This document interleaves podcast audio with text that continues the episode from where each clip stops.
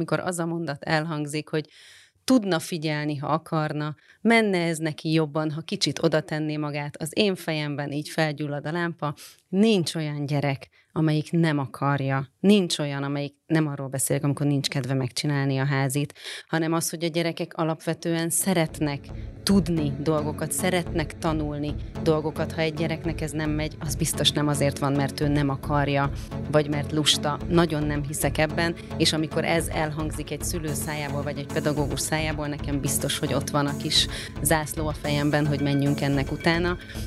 Sziasztok! Ez a Boncasztal, a Kubit podcastja. Én Balázs Zsuzsanna vagyok, és kollégámmal Tóth Andrással, valamint vendégeinkkel, Bumfor Nóra ADHD kutatóval és Tóth Zsuzsa gyógypedagógussal ezúttal a figyelemhiányos hiperaktivitás zavart, az ADHD-t boncoljuk.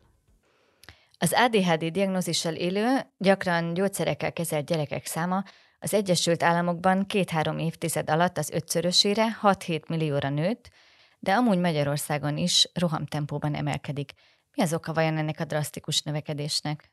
Ezt a kérdést gyakran megkapom, és igazából azért nehéz rá válaszolni, mert nem igazán tudjuk, hogy minek tudható be a, a, a növekedés. Az egyik magyarázat erre nyilván az, hogy valóban van egy valós növekedés, és tényleg egyre több gyermek, fiatal vagy fiatal felnőtt érintett ADHD-val, de ugye egy másik magyarázat az, hogy ahogy szenzitívebb a diagnosztika, elterjedtebb a szűrés, pont az USA-ban eléggé kezd elterjedni az, hogy iskola szintű felméréseket és szűréseket csinál, csinálnak, úgy egyre több gyerek, kamasz vagy fiatal felnőtt eljut odáig, hogy kapjon diagnózist, és szintén egy alternatív magyarázat pedig az, hogy ahogy egyre csökken az ezekkel a rendellenességekkel, mentális nehézségekkel együtt járó stigma, úgy egyre többen hajlamosak elmenni és kivizsgálást kérni. Igazából még hipotézisek sincsenek kiforrott hipotézisek legalábbis. Van, aki azt mondja, hogy itt a felgyorsuló életmód, a technológia, internetes világ, hogy ezek is hozzájárulhatnak, de egyelőre csak spekulálunk erről. Hogyha neked, mint ADHD kutatónak jellemezned kellene, hogy milyen egy ADHD diagnózissal élő ember, akkor ezt hogyan jellemeznéd? Az elfogadott diagnosztikai konszenzus szerint milyen egy ADHD-s?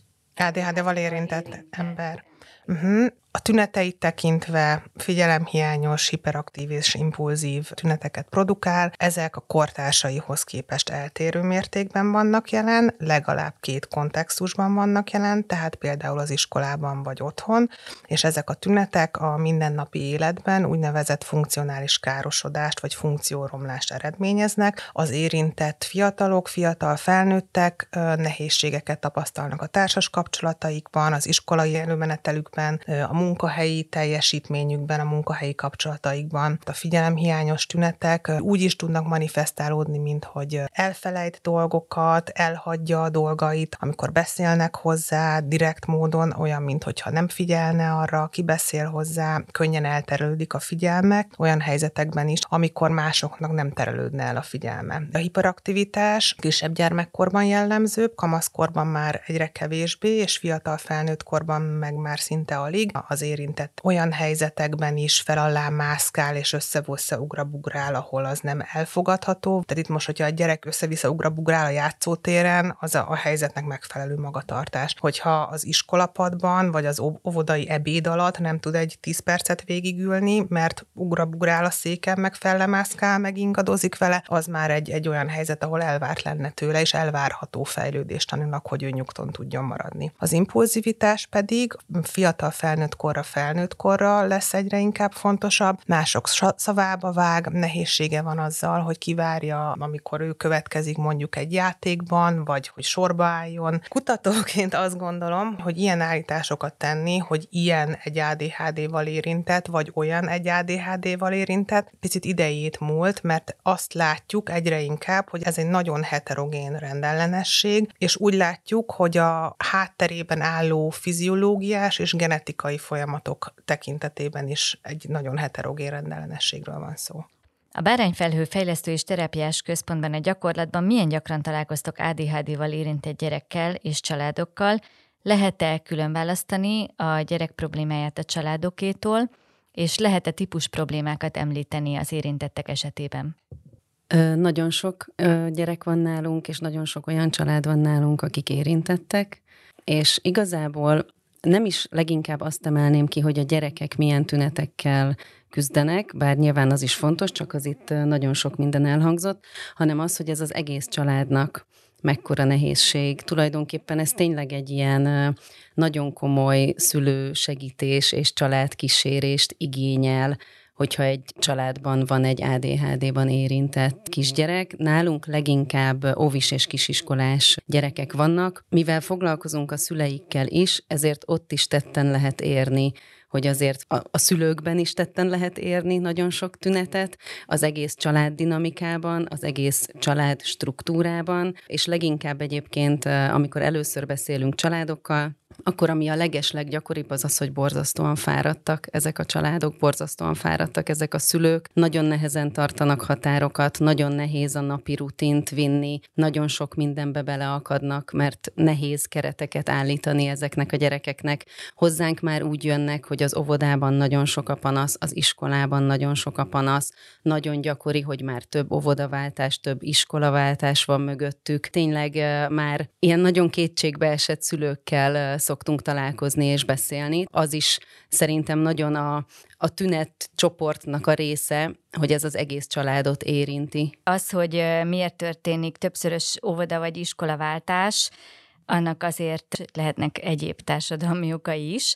Azért arra minden szülő panaszkodik, hogy nagyon fáradt. Van, nagyon látható a különbség abban, amikor egy általános határtartási nehézség van, vagy egy picit struktúrálatlanabb család, valahogy, valahogy más, teljesen eszköztelennek érzik magukat a szülők. Tehát nem az van, hogy időnként sikerül, időnként azért tudjuk tartani a határokat. Amikor vendégségben vagyunk, akkor azért elég jól működik a gyerek. Olyankor Valószínűleg ezek általánosabb nehézségek. Egy ADHD-val küzdő gyerek minden helyzetben nagyon nehezen tudja tartani a, a figyelmét, vagy az impulzivitását, vagy az, hogy ne mozogjon folyamatosan. Egyébként ez a vizsgálati helyzetekben is nagyon érdekes, és most ellent mondok az előző mondatomnak, mert nagyon gyakran tapasztaljuk azt, hogy jön a szülő, Otthon borzasztó nehéz. Az óvoda és az iskola minden módon jelez, hogy baj van, baj van.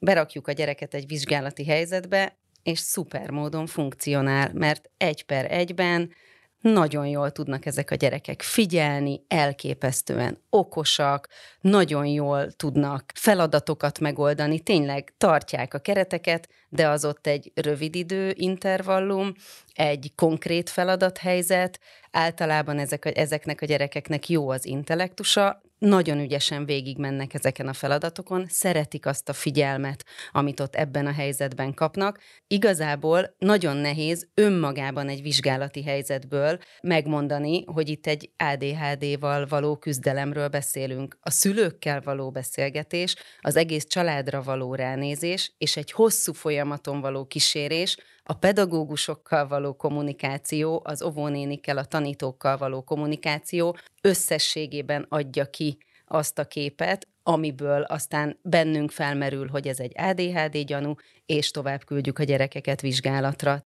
A legtöbb szülő fáradt, a legtöbb szülőnek nehézségei vannak. Itt megint a dolognak a mértéke az, ami, ami szerintem segít ezt megérteni. Tehát rigorózus, tudományos eredmények vannak, amik kimutatják például azt, hogy az ADHD-val érintett gyerekek családjaiban sokkal magasabb a családon belüli konfliktus, gyakrabban válnak el a szüleik, sokkal kevésbé érzik a szüleik magukat boldognak a házasságukban, sokkal többször mennek szét ezek a családok.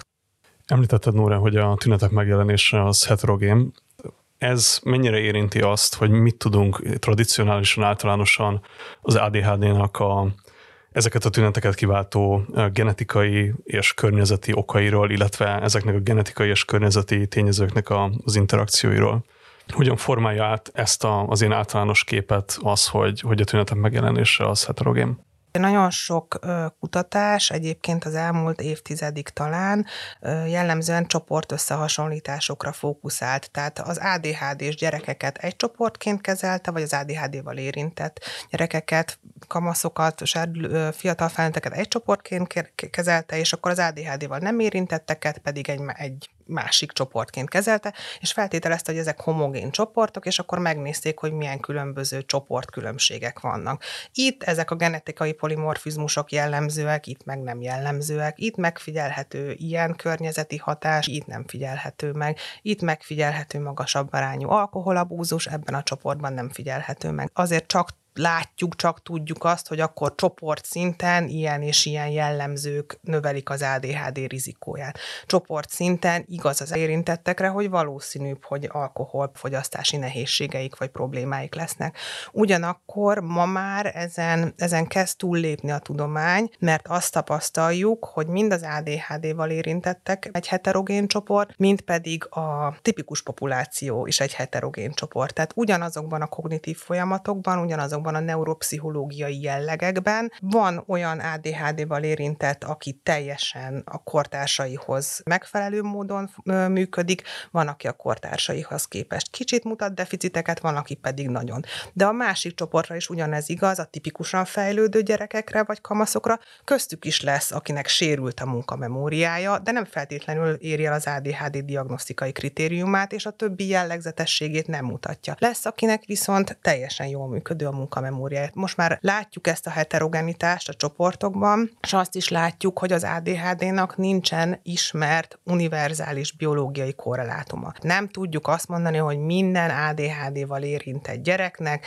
ilyen és ilyen genotípusa van, ilyen és ilyen elváltozásokat látunk. Vagy minden ADHD-val érintett gyereknek a préfrontális kérekhez köthető funkciói sérültek. Akkor itt egy tüneti diagnosztizálás történik. Abszolút, abszolút. Tehát nincsenek biológiai markerek, vagy ha vannak is bizonytalan, hogy melyek azok. A mai napig vannak olyan szakemberek, gyerekneurológusok, gyerekorvosok, akik időről időre hangot adnak olyasfajta véleményeknek, hogy az ADHD-val diagnosztizált gyerekeknek egy igen jelentős része esetében a tünet együttes mögött valamilyen egyébként létező kórok keresendő, és az ADHD diagnózis az esetleg elfedi ezeknek a, a feltárási lehetőségét. Mik lehetnek azok a problémák, amik hasonló tüneteket produkálnak? Tehát ilyenkor a differenciál diagnózis része kell, hogy legyen, hogy azok a tünetek nem uh, tudhatók be annak, hogy például egy, egy, egy ellenállás, egy oppozíciós magatartás van, és azért nem csinálja meg a feladatait, azért hagyja el a cuccait, mert opponál. Az is lehet, hogy azért tűnik úgy, hogy, hogy nem figyel, elkalandozik a figyelme, mert közben szorongás zavara van, vagy valamilyenféle szorongás tünete, és aggódik. A depresszió is manifestálódhat úgy, mint egy csökkent figyelem, vagy, vagy egy atipikus figyelem. Említenek nem ilyen fejlődésbeli eltéréssel kapcsolatos okokat is, nem tudom, a trauma. Például. Például, tehát hogy a, az például így a, a gyerekkori trauma kezelésben, vagy minden trauma fókuszú gondolkodásban ott kell, hogy legyen, vagy minden szakembernek, aki foglalkozik gyerekekkel, fejlesztés és terápia szintjén, hogy elkülönítse, hogy azok a tünetek, amik jelen vannak egy gyereknél, azok nem trauma következmények-e, mert elég hasonló tud lenni az a, a megjelenési mód, ugyanúgy tud nagyon impulzív lenni egy traumával küzdő gyerek, nem arra fog figyelni, ami mások szerint fontos, hanem próbálja keresni a saját biztonságát, és pont ezekből kifolyólag nem biztos, hogy egy helyben fog tudni maradni, tehát hozni fogja azokat a tüneteket, tehát ezért borzasztó fontos akár egy differenciál diagnózis, és tényleg nagyon pontosan felmérni, hogy mi van abban a családban, mi történik abban a rendszerben, az egész rendszerben, amitől egy gyerek tüneteket produkál. Trauma alatt itt most mit értünk? Családon belüli erőszak olyan traumát értünk alatta, ami azért hosszantartó. Tehát mondjuk nem feltétlenül lesznek ADHD-ra hasonlító tünetei annak a gyereknek, akivel egy olyan esemény megijed nagyon egy kutyától például, vagy ilyesmi. Tehát nem ilyenre gondolok, hanem az, amikor van egy hosszú kitettség ennek. 2018-ban a Természettudományi Kutatóközpont fejlődéses klinikai neuropszichológiai kutatócsoportjának vezetőjeként a kollégáiddal lendületpályázatot nyertetek egy öt éves vizsgálati programra, aminek az volt a célja, hogy az ADHD-vel együtt járó funkcióromlás védő és rizikofaktorait feltérképezzétek. Mik ennek most az eddig látható legfontosabb tapasztalatai?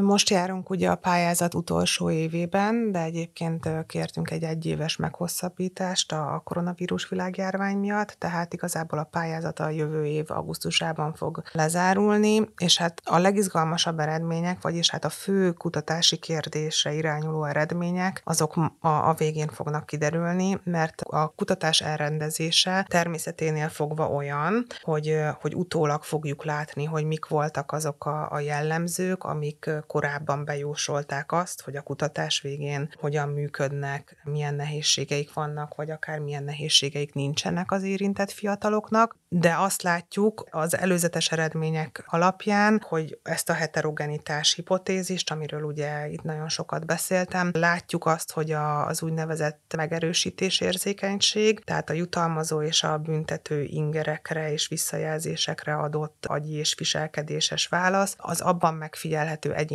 különbségek jól bejósolják, például az alkoholfogyasztásban később megfigyelhető egyéni különbségeket, tehát nem minden ADHD-val érintett fiatal lesz alkoholista, és egyre jobban látjuk, hogy mik azok a tulajdonságok, amik ennek a valószínűségét növelik, és mik azok, amik esetleg csökkentik.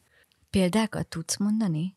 Igen, például a pozitív affektivitás az egy csökkentő ö, mechanizmusként bizonyult. Tehát a pozitív érzelmek kifejezésére. Megélésére irányuló hajlam, az így a szerhasználatnak úgy tűnik, hogy egy, egy védőfaktora. Milyen mintán vizsgálódtatok? Tehát nálunk a kutatás indulásakor legalább 14, de 18. életévüket még, még nem elérő fiatalok csatlakoztak a kutatáshoz. 305 fiatalt vontunk végül be az első évben, és akkor őket követjük. Volt egy 18 hónapos utánkövetés, és most csináljuk a 30 hónapos utánkövetést. Tehát így a, a legfiatalabb fiatal, ő 18 éves lesz a, a kutatás végén, a legidősebb pedig már fiatal felnőtt 21 éves. És magának a kutatásnak mi a vég célja? Tehát, hogy meg tudjuk mondani azt, hogy 14-17 éves, ezt úgy hívjuk, hogy középső, késői serdülőkorban ilyen és ilyen tulajdonságok azok, amik együtt jártak fiatal felnőtt korban például az alkoholfogyasztás, például a marihuána fogyasztás, például a korai szexuális magatartással, a kockázatos szexuális magatartással, a társas problémákkal, vagyis ezeknek a megnövekedett valószínűségével és a, az alacsonyabb valószínűségével, például már egy, már egy rizikós státuszú populációban is, tehát az ADHD-val érintettek esetén mik voltak azok a jellemzők, amik, amik védő vagy rizikófaktorok. És ez úgy lesz majd remélhetőleg átültethető a gyakorlatba, hogy akkor látni fogjuk, hogy például 14 évesen mikre kell figyelni, mik azok a jellegek, tulajdonságok, amiket esetleg érdemes erősíteni, amikre esetleg érdemes alapozni, hogyha ezt ennél a fiatalnál erősítjük, továbbfejlesztjük, stb., akkor őt megvédheti, bár rizikója van, megvédheti ezeknek a negatív dolgoknak a kialakulásától, és mik azok, amik bár 14 évesen még nem látszanak, hogy problémát okoznak, fiatal felnőtt felnőtt korra már problémát okozhatnak, tehát esetleg érdemes szűrni, és már akkor elkezdeni csökkenteni, és különböző technikákkal, akár iskola szinten is megcélozni. Említetted, hogy az Egyesült Államokban szerezted az első tapasztalataidat ADHD kutatás ügyében. Az ADHD érintettségre irányuló figyelemben milyen különbségeket tapasztaltál az Egyesült Államokban és Magyarországon? Összességében ma már mérsékelten érzek ilyen társadalmi szintű figyelmi különbséget, amit viszont én egy, egy komoly különbségnek látok, az az, hogy itthon bár figyelem van, az edukáció nagyon messze áll, tehát főleg itt a tanárokra gondolok. Úgy látom, és azt a visszajelzést kapom több egymástól független tanártól, hogy nekik nagyon-nagyon kevés tudásuk van ezekről a, a rendellenességekről, és azt azt sem szakemberektől kaphatták meg, hanem ők maguk a saját szorgalmukból gyűjtették össze az információt. Nagyon-nagyon nincsenek megfelelő eszközeik, tehát mind mérőeszközök tekintetében, mind pedig a rendellenességeket vagy a tüneteket segítő vagy kezelő technikák tekintetében. Tehát én, én már nem egyszer beszélgettem tanárral azért, mert annyira szeretett volna fejlődni, és, és nem kapta meg a tudást.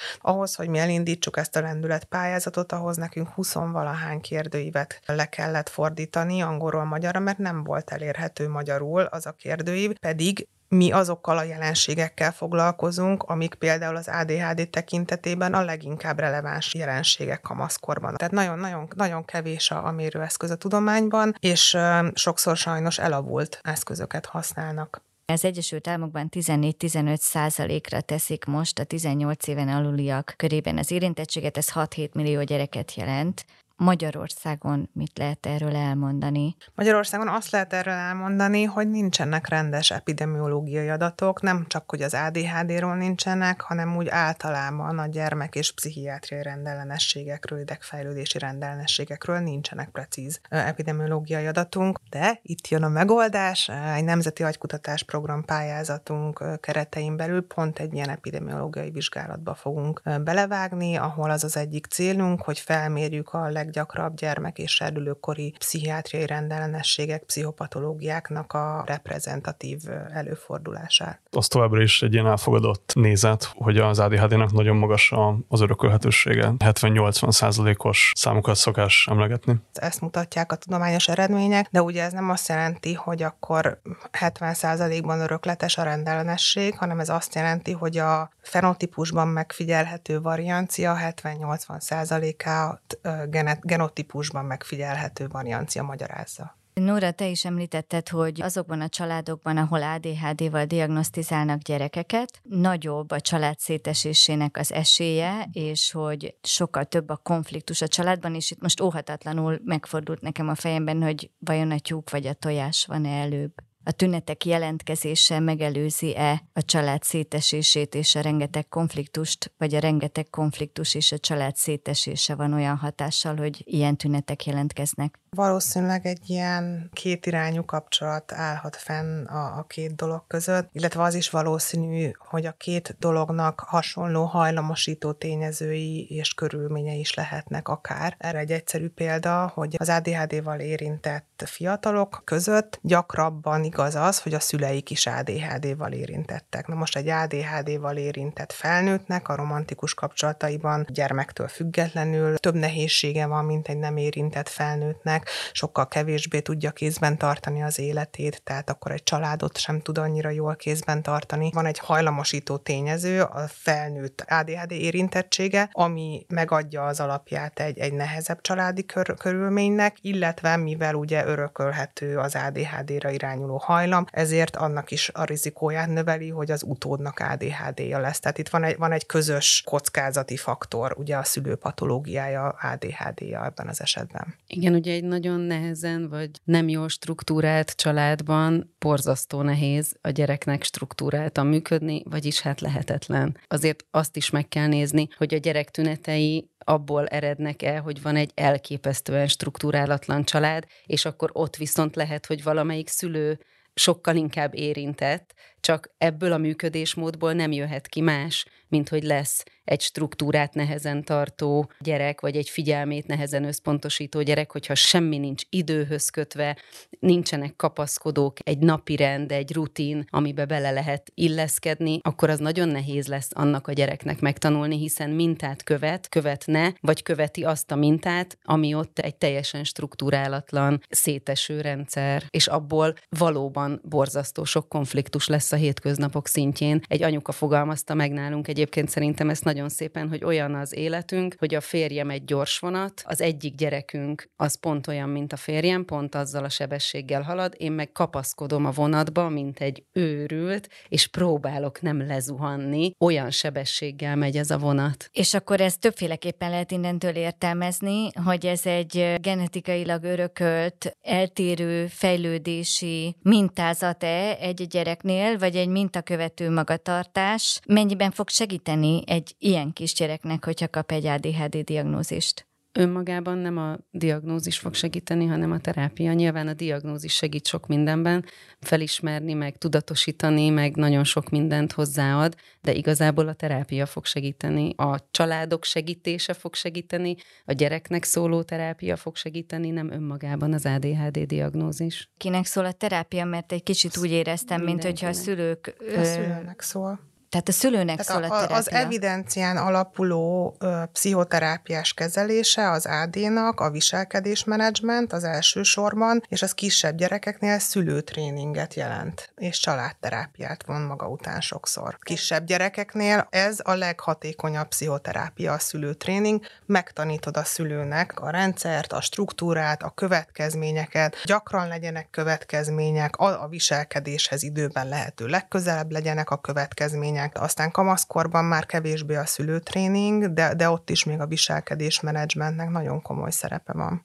Meg szerintem az, hogy a szülő értse, hogy mi történik azzal a gyerekkel, mi történik abban a gyerekben, mert a szülőnek sokkal könnyebb türelmesnek maradni, hogyha érti, hogy ez nem egy ellene irányuló folyamat, hanem érti, hogy mi történik idegrendszeri szinten, mert szerintem nagyon fontos érteni, hogy ez nem egyszerűen egy ilyen sőt egyáltalán nem egy ilyen rossz viselkedés, ami még mindig benne van a szülők fejében is, és sokszor sajnos a pedagógusokéban is, de hogy szerintem nagyon fontos érteni, hogy a, a szülők értsék, hogy mi történik, és hétköznapokban hazavihető kapaszkodókat kapjanak, az nagyon fontos része a terápiának, vagy ennek az egész ADHD kezelésnek. Egyébként mi mozgásterápiát szoktunk javasolni a gyerekeknek, kutyás terápiát, tehát vannak olyanok, amikkel a gyerekeknek is lehet a szülőkkel párhuzamosan megtanítani bizonyos viselkedési módokat, meg az idegrendszert lehet éretté tenni, de hogy a legeslegfontosabb része az a családdal való munka.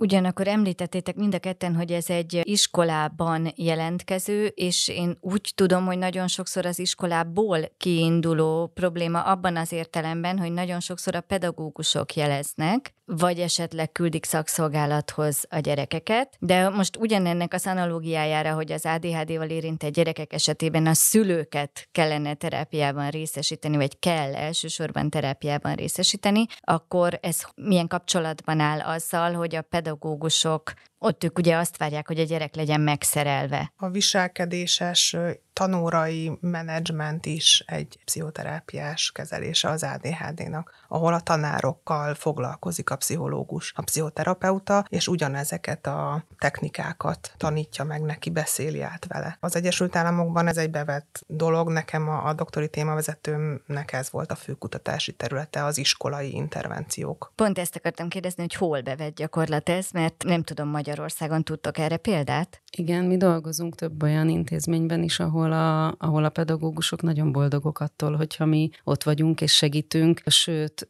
kérni szokták, hogy gyere be az órára, vagy gyere be az óvodai csoportba, mert tudom, hogy egy személyes helyzetben nem látszik, de nézd meg őt a gyerekek között, hogy nézd meg őt egy órán, és tíz perc után látszik, hogy igen, teljesen más képet mutatnak ezek a gyerekek. És egyébként az még egy nagyon fontos dolog, hogy elsősorban a családnak vagy a szülőknek szóló folyamat egy ADHD-nak a kezelése, de azért szerintem az nagyon jellemző, hogy a szülők ezt sokszor azért nehezen fogadják be. Hogyha arról van szó, hogy kimenjen terápiába, akkor valahogy könnyebb egy gyereket betenni egy terápiás folyamatba, egy fejlesztő folyamatba. És mi ezt el szoktuk mondani, hogy el lehet kezdeni sok mindent egy gyerekkel, de nem fog megváltozni a helyzet, amíg ők nem kezdenek ezzel dolgozni. De ehhez kell egy bizalom, ehhez kell egy olyan kapcsolat a családdal, hogy értsék, hogy itt senki nem azon van, hogy ki a hibás ebben az egészben, hanem hogy ahhoz, hogy segíteni tudjunk, mi mind felnőttek annak a gyereknek, ahhoz ők is kellenek. Ez át tud menni,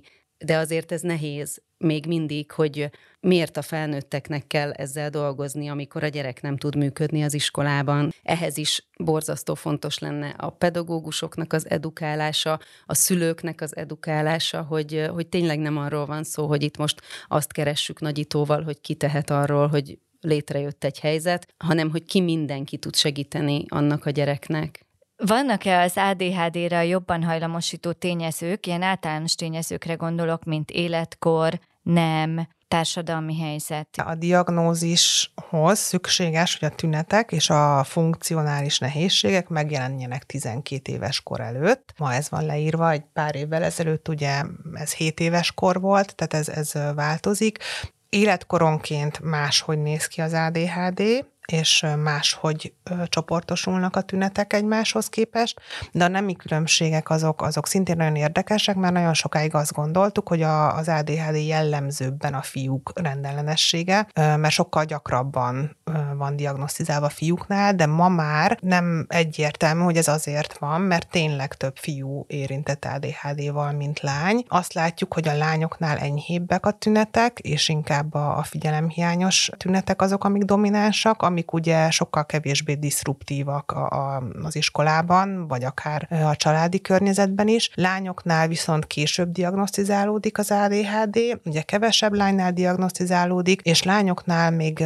valószínűbbek ugye az internalizáló rendellenességek is, mint fiúknál, főleg kamaszkorban. Ott van egy nagyon komoly nemi különbség, ami megkezdődik ezekben a rendellenességekben, és ezek közül a szorongásbetegségek, azok valamilyen szinten úgymond védenek az ADHD negatív következményeitől, mert picit visszahúzzák azokat a nehézségeket, amiket a tünetek egyébként okoznának. Ezt a gyakorlatban úgy kell elképzelni, hogy egy szorongó kislányról az iskolában nem fogja azt gondolni a tanítónéni, hogy biztos van vele valami baj, míg egy rendetlenkedő kisfiúról inkább? Nem fogja azt gondolni, hogy az ADHD, hiszen ül a helyén, csöndben van, az, hogy nem figyel oda, az nem feltűnő, ez amit mondtál. Nem hogy feltűnő, vagy kevésbé zavaró? Nem zavaró nem zavarja az órának a menetét, nem zavarja az óvodai csoportot, az, hogy ő nem figyel oda arra, hogy mi történik. Megjelenik majd a jegyeiben, vagy megjelenik abban, hogy nincs felírva, hogy mi volt a házi feladat, vagy nincs ott a füzete, de ezt egy csöndes kislánynál sokkal inkább mondják azt, hogy jó, hát legközelebb akkor azért hozd be azt a füzetet. Ezért van az, hogy tényleg kitolódik a lányoknak a, a diagnosztikája, meg én azt hozzátenném, hogy nyilván ez messzire vezette, csak mint egy gondolat, hogy társadalmilag is teljesen mást várunk el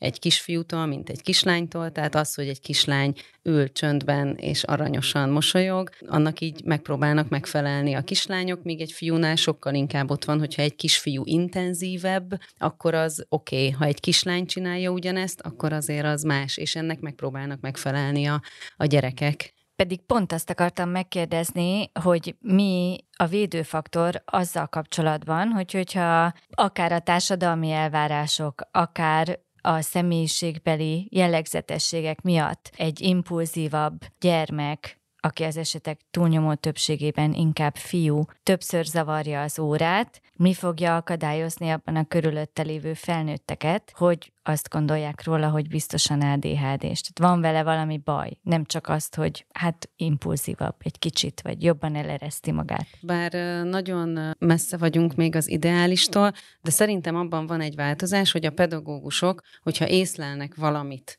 a gyereken, akkor azért jelzik a szülőnek, és a szülők most már egyre inkább elmennek segítséget kérni. Bár azzal nagyon egyetértek, hogy óriási lenne a pedagógusokat oktatni, és nem tudom elmondani, hogy mennyire fontos lenne, hogy a pedagógusok képben legyenek nem csak az ADHD, hanem minden olyan tünet együttessel, amit a gyerekek produkálnak az iskolában, elképesztően nagy segítség lenne mind a pedagógusoknak, például, hogy ne égjenek ki olyan gyorsan, és ne érezzék azt minden egyes nap, hogy eszköztelenek. Másrészt óriási óriási segítség lenne a gyerekeknek, hogy nem folyamatosan negatív visszajelzéseket kapnak már, megint nincs kész a házid, megint nincs itt a toltartód, már megint otthon felejtetted a tornacuccodat. Nem csak a, arról lenne fontos edukálni, hogy mik a tünetek, milyen egyéb rendellenességek lehetnek relevánsak, hanem ilyen apró részletek az ADHD-val kapcsolatban. Például nagyon sokáig az volt, hogy ők akkor rossz gyerekek. És a mai napig szerintem nagyon sokan azt gondolják, hogy az ADHD-val érintett gyerekek nem akarnak jól viselni viselkedni, nem akarják megcsinálni, pedig meg tudják csinálni. És azért, mert van egy ilyen distinkció a klinikai pszichológiában, hogy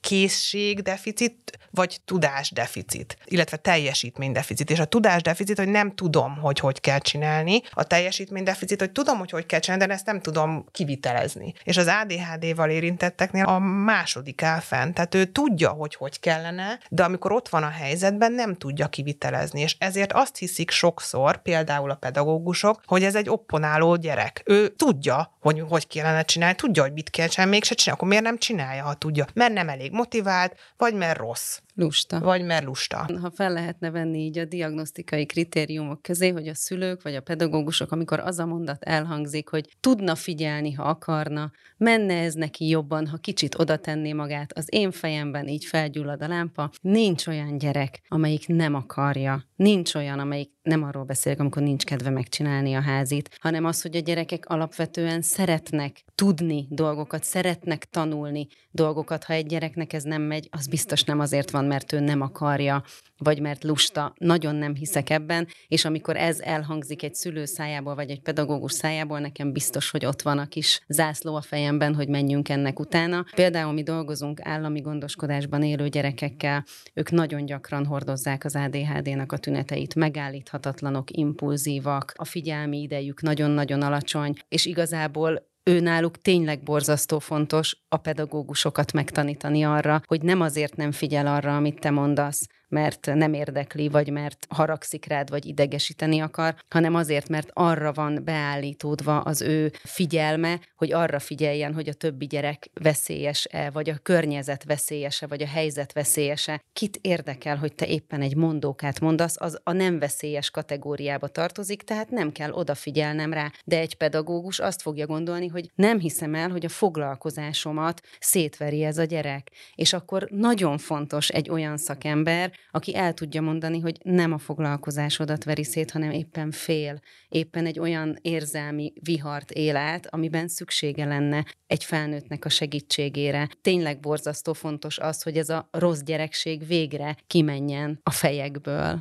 Egy ilyen állami gondozott gyermeknek egyáltalán nem biztos, hogy genetikailag kódolt fejlődési módja az, ami eltér az átlagostól. Egy ADHD diagnózis mit fog rajta segíteni? Igen, de erre de mondjuk, nem is így van, tehát erre mondjuk azt, hogy sem a, tehát hogy akár a differenciál diagnózis, akár a nagyon komplex ránézés, az borzasztó sokat számít, hogy egy ilyen gyereknek ne adjunk ADHD diagnózist, hanem terápiát adjunk neki, egy biztonságos felnőttet adjunk neki, egy biztonságos környezetet adjunk neki, mert abban fog megmutatkozni, hogy ki ő valójában, vagy hova tud eljutni valójában. És a másik, ami eszembe jutott így a nemek különbségéről, hogy pont egy-két héttel ezelőtt volt nálunk egy család, egy kitűnő tanuló kislányjal, tökéletesen működik az iskolában, de ahogy onnan kilép, olyan dürohamai vannak, és olyan szinten kezelhetetlen, hogy egyszerűen így válláshatáron van a házas pár, mert annyira nehéz ezzel a gyerekkel. Az iskolában, amikor így a szülők ezt mondják, akkor azt mondja a tanár, hogy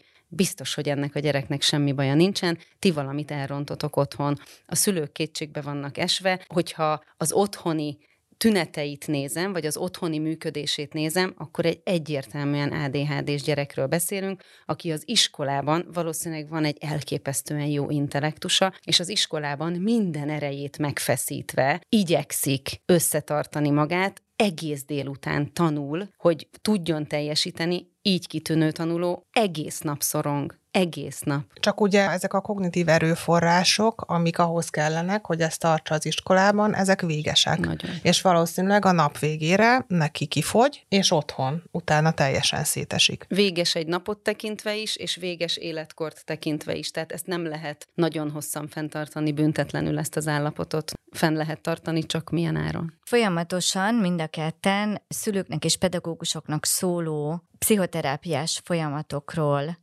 beszéltek. Ugyanakkor viszont számos, elsősorban amerikai film mostanra meglehetősen kritikus módon kezeli a gyerekek ilyen-olyan eltérő fejlődésben való érintettsége okán történő gyógyszerezését. Legutóbb az Eufória című sorozatban például ezzel elég kiterjedten foglalkoztak, és most már Magyarországon is egyre gyakrabban hallani, hogy az ADHD-s gyerekeknek lehet gyógyszert adni, amitől sokat javul a működésük. Milyen gyógyszerekről van szó, és mikor merül ez egyáltalán föl, hogy be lehet kapni egy tablettát, és akkor attól jól lehet lenni.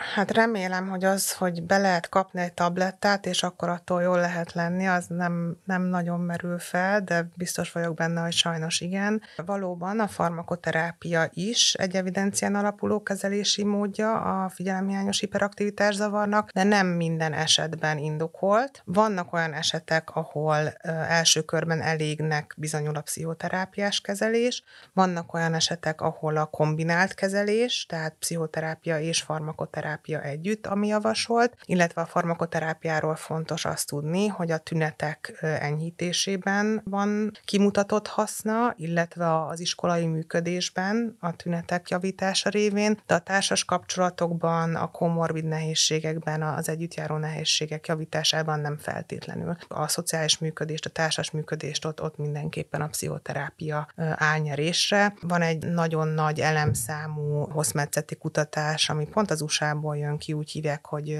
MTA kutatás, Multimodal Treatment Study, és ennek a kutatásnak az volt a fő kérdése, hogy milyen jellegzetességek mentén különíthető el az, hogy kinek milyen kezelés lesz a leginkább hatásos vagy hatékony, illetve indokolt. Az nem csak az ADHD-ra, hanem szerintem több pszichiátriai vagy idegfejlődési rendellenességre is igaz, hogy amikor a tünetek olyan súlyosak, hogy megakadályozzák a pszichoterápiában való teljes értékű részvételt, akkor indokolt a gyógyszert. Pont ennek az MTA kutatásnak az az eredménye, több évig után követik az érintett gyerekeket, hogy a kombinált típusú ADHD esetén, a kombinált megjelenési forma esetén, és annak is egy bizonyos súlyossági fokának esetén indokolt a kombinált kezelés először, aztán szépen lassan elég már csak a pszichoterápia. A másik két megjelenési forma esetén viszont nem feltétlenül. Milyen gyógyszerről van szó? Az első vonalas az, az stimuláns, a másik pedig non-stimuláns. Tehát ezek metamfetamin származékok? Amfetamin származékok.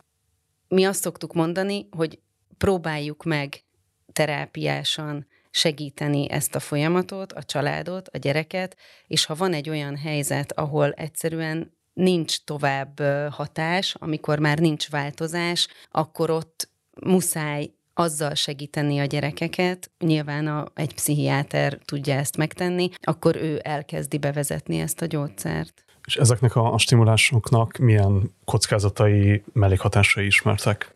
Hát ez nem az én szakterületem, hogyha a felírt dózisnak megfelelően és a megfelelő rendszerességgel vannak szedve, akkor azért nagyon-nagyon minimális különbségek vannak, tehát felmerült az, hogy kevésbé érik el a várható legmagasabb magasságukat azok a gyerekek, akik ilyen gyógyszerrel vannak kezelve. Ezek a felvetések nem konzisztensen vannak -e alátámasztva. Amit viszont látunk, és egy nagyon érdekes jelenségként tapasztalható, az az, hogy a valaha szedett stimulánsoknak még olyankor is kimutatható a hatása az idegrendszerben, amikor már akár évek óta nem szedik. Van egy ilyen normalizáló hatása, bár nem szeretem használni ezt a szót, de úgy értem, hogy normalizáló, hogy a kontrollcsoporthoz hasonló mértékű vagy minőségű például agyi aktivitást mutat. A gyerekkorban gyógyszerezett, még mindig ADHD-val diagnosztizált felnőtt. Eszembe jutott, hogy hogyha én szednék stimulánsokat, akkor bizonyára én is jobban teljesítenék a munkahelyemen, vagy iskolás koromban jobban teljesítettem volna az iskolában. Mennyire specifikusak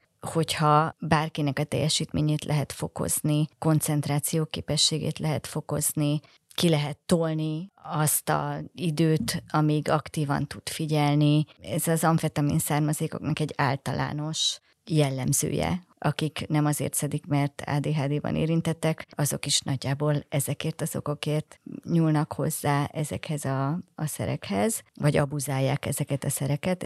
Mennyire indokolt akkor ilyen szerek adása, hogyha nem specifikusan segít egy adott tünetcsoporton, hanem egész egyszerűen ez az általános jellemzője ezeknek a szereknek attól még már nem specifikusan segít, az nem jelenti azt, hogy nem indokolt, hisz a mi esetünkben megnöveli a teljesítményünket olyan helyzetben is, amikor nem feltétlenül indokolt, míg az ő esetében van egy a normálistól való eltérés a, a neurokémiájában, a neurotranszmitterek szintjében, azoknak a feldolgozásában, hogy meddig marad a szinapszisban, stb. A mi agyunkban feltételezhetően ilyen eltérés nincsen. Tehát mi tudunk működni a társadalomban van az iskolában a társainkkal. Ők nem tudnak működni, legalábbis nem olyan jól, és ez segít abban, hogy tudjanak működni, és helyreállítja ezeket a neurokémiai, neurotranszmitter folyamatokat.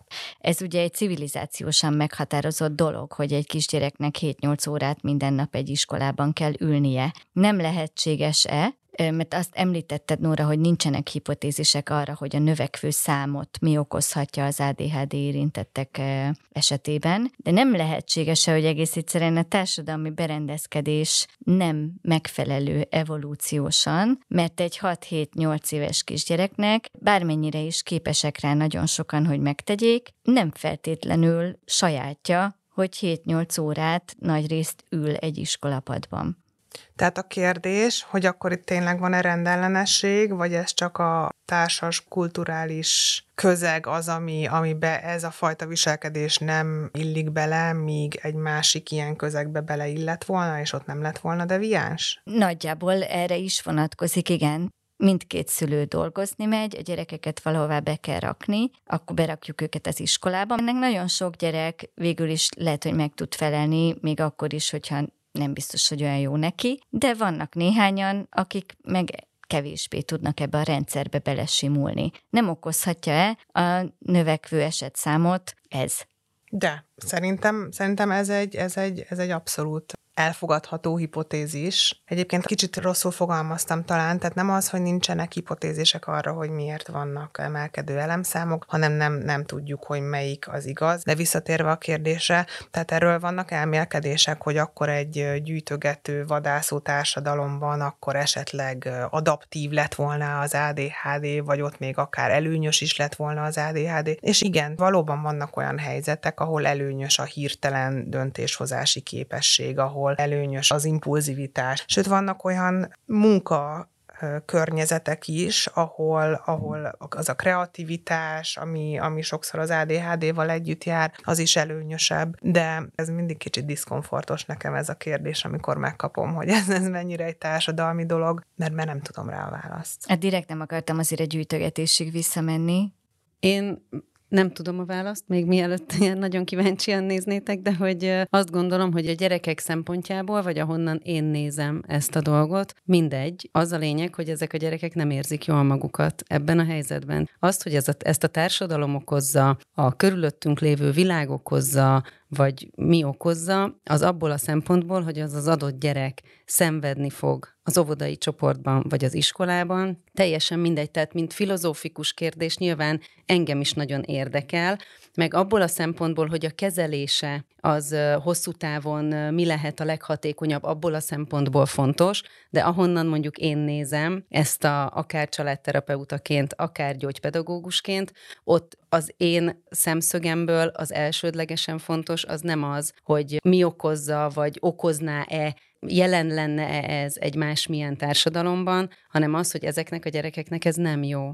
És nem csak azért, mert nem tudnak 5-6 órát végigülni az iskolában, hanem a szociális kapcsolataikban is nehéz nekik, ami pedig iszonyú fontos gyerekkorban, hogy legyenek jó szociális kapcsolódásaid. És itt akkor megint ugyanott vagyunk, hogy az alkalmazkodási képességeikben nehezített gyerekeket próbáljuk meg megszerelni valahogy, tüneti kezelést nyújtva. Nem ez az elsődleges szempont azért, hogy ők jobban tudjanak nyilván ez is egy szempont, de hogy nekik könnyebb legyen, és ebből a szempontból segíteni kell a pedagógusokat, meg a szülőket, akármilyen is az a társadalom, vagy akármilyen is az a családi berendezkedés, hogy könnyebb legyen a hétköznapokban. Nem is elsősorban azért, hogy ő majd egy nagyon szabálykövető, bármilyen rendszerbe jól beilleszthető gyerek legyen, nem ez a végső cél egy terápiás folyamatban nálunk semmiképpen, hanem az, hogy ki tudjon bontakozni, hogy úgy tudjon barátkozni, úgy tudjon ismereteket szerezni, ahogy, ahogy az neki a lehető legjobb, ahogy ő a legjobban tud fejlődni. Nem elsősorban az,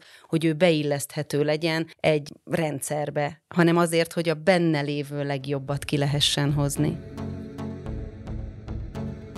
Ez volt már a Boncasztal, köszönjük a figyelmeteket, iratkozzatok fel a Kubit Podcast csatornájára. Sziasztok!